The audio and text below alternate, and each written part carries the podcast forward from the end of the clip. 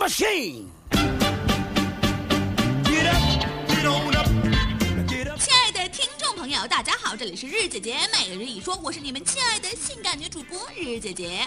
好几天没有听见我的声音了，你们有没有思念我呢？最近啊，日姐姐的电台加粉加的非常多，在荔枝 FM 搜索一六一九二五就可以关注我们了哟，还可以听我往期的节目。当，最好还是别听了，我怕你难以自拔的爱上我。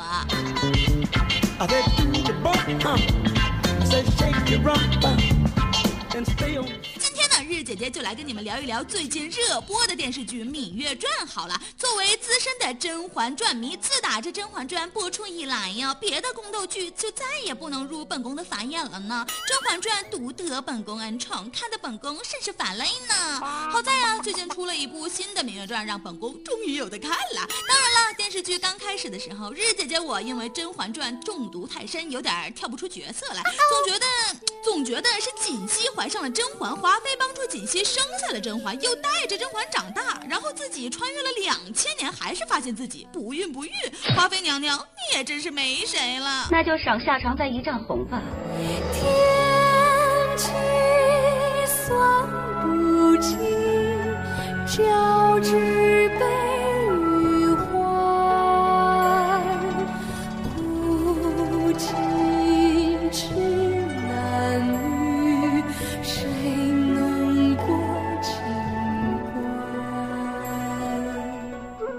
当然了，我们今天要说的可不是《甄嬛传》，而是《芈月传》。大家也都知道，这部剧还未开播就已经红透了半边天，大家都在兴致勃勃地等着郑晓龙能否穿越《甄嬛传》，而郑晓龙本人呢，也信誓旦旦地说，这不是《甄嬛传》的下部，而是更精彩、更厉害的史诗大著，绝对的尊重史实。当然了，日姐姐看了两集之后，发现基本上这句尊重史实应该就是放屁了。虽然日姐姐我对历史也属于文盲的阶段，但是我好歹知道这两千年前的治愈水平应该不足以这么牛逼吧？各种头饰、华丽衣服是弄哪样啊？各种颜色的口红，真的是在这个连纸都没做出来的年代也可以吗？亲，甚至网友还在吐槽啊，呀，锦汐姑姑这嘴是让苏培盛给搓肿了吗？这位朋友，你也没从《甄嬛传》里出来呢吧？娘娘驾到！一个姑娘，她有一些任性，还有一些嚣张。哇，吓我一跳！自打我进宫以来呀，就独得皇上恩宠。这后宫佳丽三千，皇上就偏偏宠我一人。于是我就劝皇上一定要雨露均沾，可皇上啊，非是不听呢。皇上啊，就宠我，就宠我。你说叫为奴的情何以堪呀？我这身体呀，是是乏累呢。哟，脾气这么暴躁，奴才眼拙，这是哪位妃子啊？咖啡。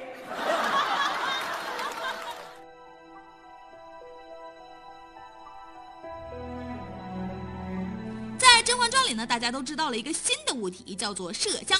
这个名字听着非主流，效果更离奇，闻了一点就能小产，抹了一点就能孩子都没的生物。我以为《芈月传》里也会延续这个传统，整一个什么药啊、膏啊的，可是没想到居然没有，真是让人大跌眼镜啊！《甄嬛传》里的撕逼像是暗藏在深海底层的暗潮，而《芈月传》那绝对是波涛汹涌的赛撕逼呀、我也不跟你装作表面上有多好，直接开撕。王后直接趁着楚王外出，把甄嬛他妈，哎不对，芈月他妈染病撇出了宫外，让贱民强奸蹂躏，玩的真是不是一点点的大呢。当然了，芈月他妈还是成功的回宫了。虽然前几集锦溪，哎不对，锦溪不对，芈月他妈就已经死了，还是让我挺意外的。我以为她至少还能多撑几集呢。有时代和有个代应，有心该相惜。望长相思，望长相守，却空留情于然啦，在这部《芈月传》里，日姐姐虽然也有很多草药图，但是不得不说，这也算是国产良心佳作了。想想那些拍了一个月就拍完的电视剧，郑晓龙这都快赶上西天取经了，还要啥自行车啊？而且里面可爱死了的小芈月也绝对补偿了这一切呀，简直是萌到让人只想看小芈月幸福的童年生活呀，有没有？孙俪姐姐，要不你也别出来了。哎呀，对了。还有啊，中间那个十多岁的芈月是什么鬼呀？我的小芈月长大了才不会变成那样呢。反正不管怎么说，网友再吐槽芈月评分再低，她都已经靠着热点稳稳的成为头条了。你们先看，你们先验货，日姐姐我先歇着了。毕竟我是开始追《琅琊榜》的人嘛。祝你们幸福，爱你们么么哒。日姐姐每日一说，不定时与你相约。关注荔枝一六一九二五，Rock Lemon 网络电台，我们在这里等你发现哟。最后送上火风儿子的一首歌，咱们下期再见吧。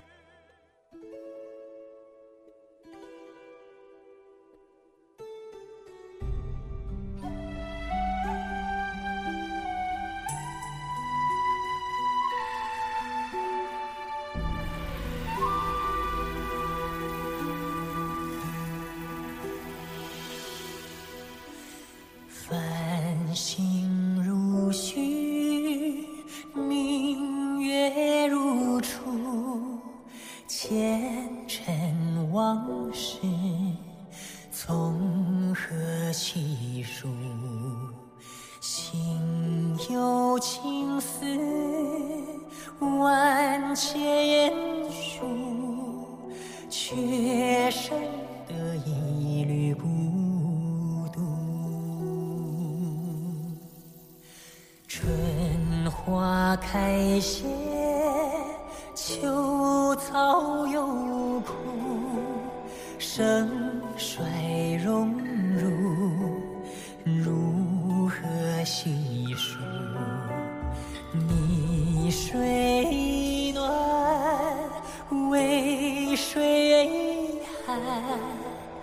换不回一人如故。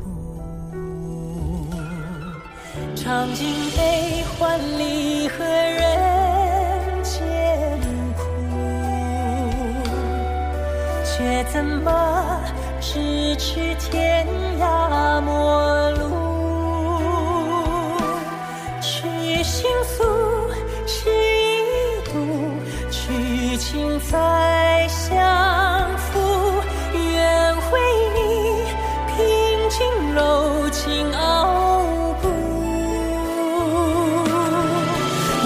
忘情相思，红颜凋零处。我只愿与你朝朝暮暮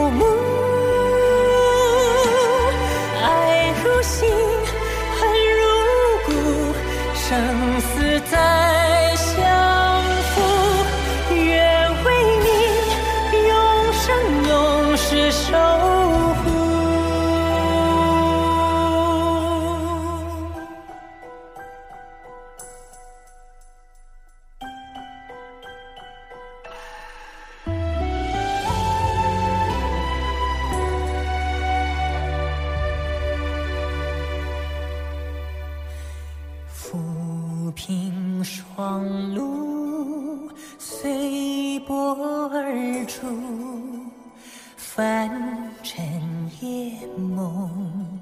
如何细数？小身影彩翼飞舞却空留斜阳日。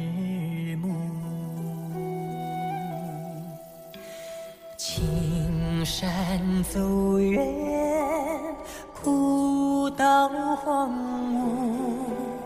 芜，巍巍宫阙，难再叙述。曾许下的如鸿归途，千年一生尘。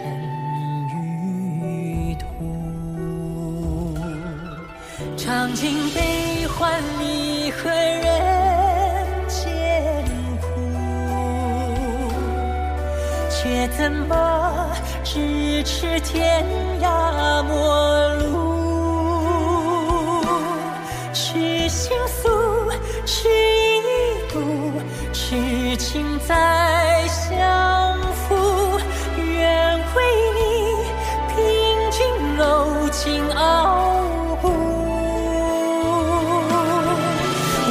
尽相思红颜凋零处，